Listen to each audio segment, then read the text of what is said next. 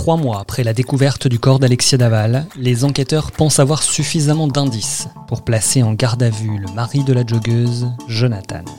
Ils ont désormais 48 heures pour le faire parler et avouer. A lot can happen in the next three years. Like a chatbot may be your new best friend. But what won't change? Needing health insurance. United Healthcare Tri Term Medical Plans are available for these changing times. Underwritten by Golden Rule Insurance Company, they offer budget-friendly, flexible coverage for people who are in between jobs or missed open enrollment. The plans last nearly three years in some states, with access to a nationwide network of doctors and hospitals. So for whatever tomorrow brings, United Healthcare Tri-Term Medical Plans may be for you. Learn more at uh1.com.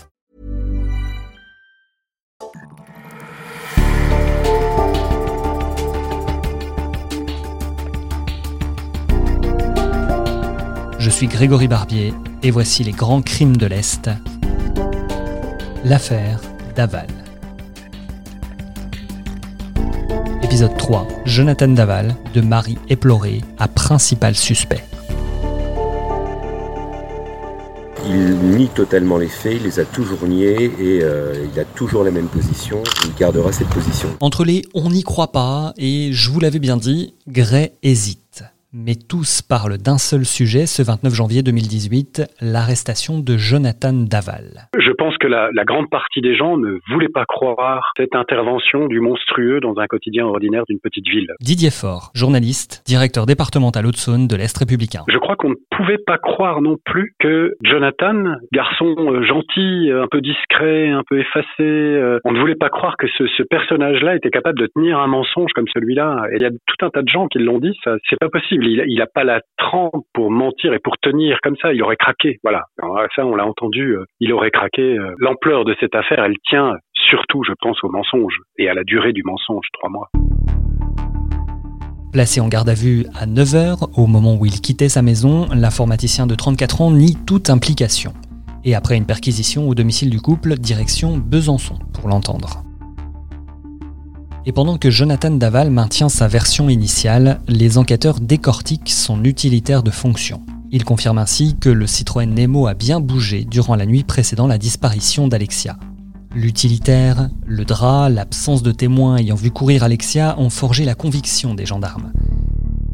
Même l'avocat Randall Schwerdorfer semble prendre de la distance avec son client. On sent que quelque chose bascule en fait. Et Randall Schwerdorfer, ben, parce qu'il est confronté à, des éléments objectifs, matériels qu'il ne connaissait pas, qui venaient de fuiter dans la presse en fait, hein, quelques heures avant. Willy Graff, journaliste fait divers à l'Est républicain. Il manœuvre un petit peu avec la presse pour comme comme s'il préparait les médias aux, aux aveux finalement, parce qu'il pressent sans doute, il a d'expérience, il connaît son dossier, il pressent sans doute que son client va être très vite dans une position intenable. Donc là, c'est vrai que c'est assez surréaliste parce que c'est rare, voire euh, jamais vu qu'une garde à vue soit commentée en temps réel par les avocats. Et on sent tous que le masque, en tout cas du, mari éploré, euh, est vraiment en train de se fissurer. Et Randall Schwerderfer, avec avec beaucoup d'honnêteté finalement, ben il, le reconnaît en temps réel entre les auditions. La famille de la victime, très proche du jeune homme, est elle aussi troublée? Il faut dire que les parents d'Alexia ont couvé et protégé Jonathan depuis près de trois mois. Alors, difficile d'imaginer que le coupable du meurtre de leur fille a habité chez eux, a été réconforté par eux, a même partagé sa tristesse avec eux. La nuit tombe sur cette première journée de garde à vue, et ce qui nous surprend tous, c'est la rapidité avec laquelle fuitent les informations et l'ultra-médiatisation de cette affaire sur les chaînes d'infos. Un constat partagé par la procureure de la République, Edwige Roux-Morizot, dans une déclaration quelques jours plus tard. Et si je vous ai demandé euh, de venir ce soir, ce n'est pas dans l'idée de participer à cette surenchère médiatique, ce n'est pas non plus, rassurez-vous, pour vous donner des leçons de déontologie ou de morale. Je n'en ai ni la compétence ni le pouvoir, quand bien même j'en aurais l'envie.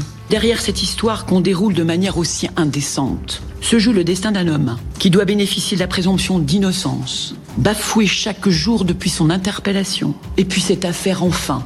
C'est aussi une jeune femme, morte il y a si peu de temps, et dont la mémoire est chaque jour salie un peu plus. C'est tout ce que j'avais à vous dire.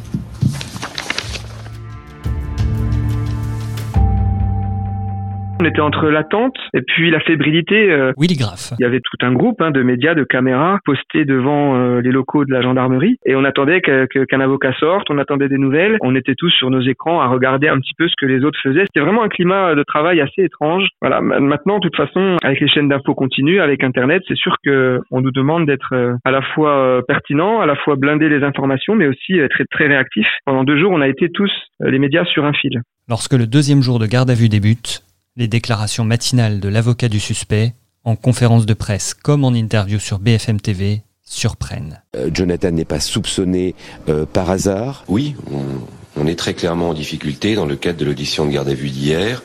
Euh, on a subi euh, des informations au travers de la presse avant la garde à vue euh, auxquelles on ne s'attendait pas. Oui, je vous le dis, on a été hier en difficulté et la fin de la garde à vue a été extrêmement éprouvante hier soir. Garde à vue compliquée, éléments sérieux, les mots des avocats sont forts. Après une interruption, les auditions reprennent en début d'après-midi. Jusqu'à cette information urgente transmise par notre journaliste sur place.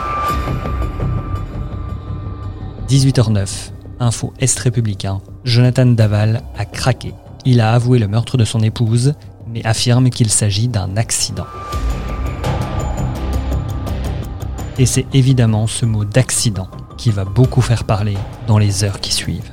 Ils avaient une relation de couple avec de très fortes tensions, qu'Alexia avait une personnalité écrasante, qu'il se sentait complètement écrasé, rabaissé, et qu'à un moment, il y a eu des mots de trop, une crise de trop qu'il n'a pas su et ça a débordé.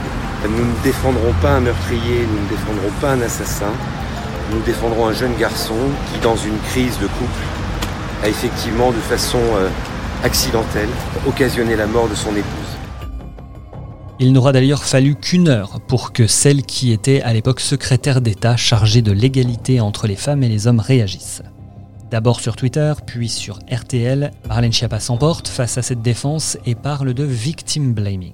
Nous dire elle a une personnalité écrasante et c'est pour cela qu'elle aurait été assassinée, je trouve ça proprement scandaleux. Et en disant ça, on légitime les féminicides sempiternellement avec des excuses et des raisons telles que celle-là. Elle avait une personnalité écrasante, elle était trop exigeante, elle s'habillait de façon trop aguicheuse, il y a toujours une bonne excuse, ça suffit. Cette formule, euh, il l'a tué par accident, elle, elle reste, elle, est restée dans les esprits. Willy Graff. Je pense que là encore, il était dans une forme de spontanéité, et c'est ce que avait décrit euh, quelques instants plus tôt euh, Jonathan aux enquêteurs. Donc, il relatait simplement la, la nouvelle position de son client. Maintenant, c'est sûr que c'est une position qui est moralement difficilement entendable, surtout pour les proches d'Alexia. Qui lui a été reproché aussi, c'est le terme de personnalité écrasante. Il a évoqué là à chaud la personnalité prétendument écrasante d'Alexia. Là, on est finalement on sera deux ans avant le procès, mais on devinait déjà euh, un peu sa stratégie, c'est-à-dire de dire que au-delà du geste euh, qu'a commis Jonathan, il y avait un contexte, il y avait peut-être euh, des difficultés de couple, et on peut imaginer que c'est là-dessus aussi que la défense insistera lors du procès.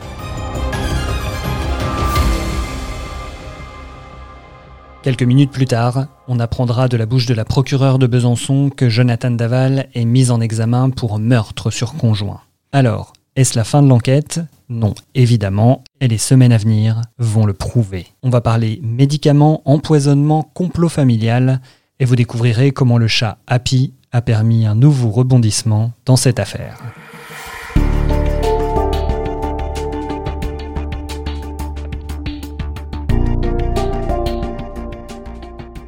C'était le troisième volet des grands crimes de l'Est consacré à l'affaire Daval, un podcast proposé par l'Est républicain, le Républicain Lorrain et Vosges Matin.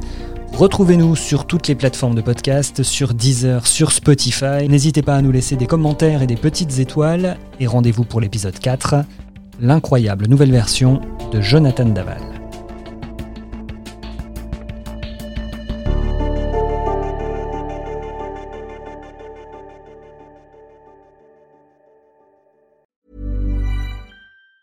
Hey, it's Danny Pellegrino from Everything Iconic.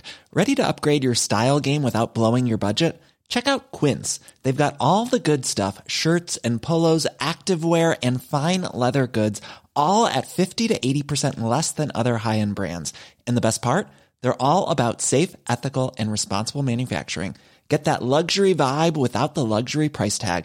Hit up quince.com slash upgrade for free shipping and 365 day returns on your next order. That's quince.com slash upgrade.